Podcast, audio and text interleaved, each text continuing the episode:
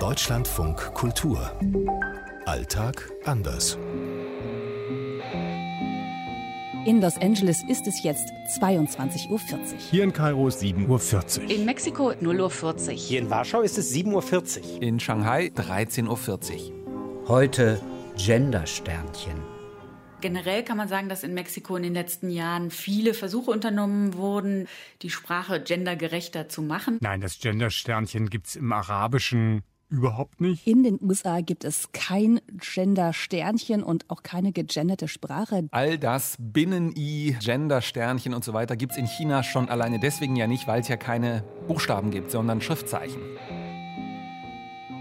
Die Sprache ist ja, wenn man so will, noch ein bisschen ungerechter. In der polnischen Sprache werden teilweise auch die Verben, jedenfalls in der Vergangenheitsform, nach Geschlecht durchkonjugiert. Man ist hier sehr männlich in Polen, was den Gebrauch der Sprache betrifft. Zum Beispiel die Frau Abgeordnete das ist dann die Frau Abgeordnete. Wir haben ja oft mit einem Neutrum zu tun, also the. Und insofern gibt es in den USA keine gegenderten Berufsbezeichnungen beispielsweise, wie wir es in Deutschland kennen. Die Amerikaner schauen mit großer Verwunderung oder auch mit großem Staunen darauf, wie die Deutschen das lösen. Oder nicht nur die Deutschen, natürlich auch viele nordeuropäische Staaten, in denen das einfach grammatikalisch anders gehandhabt wird.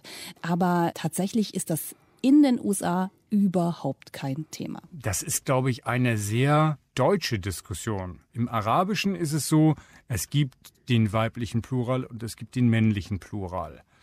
Und es gibt immer in einem Adjektiv beispielsweise, das hinter einem Plural ist, also zum Beispiel die Häuser, ist im Arabischen weiblich, dann kommt das Schöne, die schönen Häuser, garantiert ins Feminine. Aber die Grammatik ist letztlich so, dass es das Sternchen nicht unbedingt hergibt. Also ich kann es mir überhaupt nicht vorstellen, dass es das hier geben könnte und die Diskussion darum sowieso nicht. Es gibt eine Art Gebrauchsanweisung für gendergerechte Sprache. Und insgesamt wird wie in Deutschland versucht, eher neutrale Begriffe zu finden, die zum Beispiel eher von Schülerschaft statt von Schülerinnen und Schüler sprechen.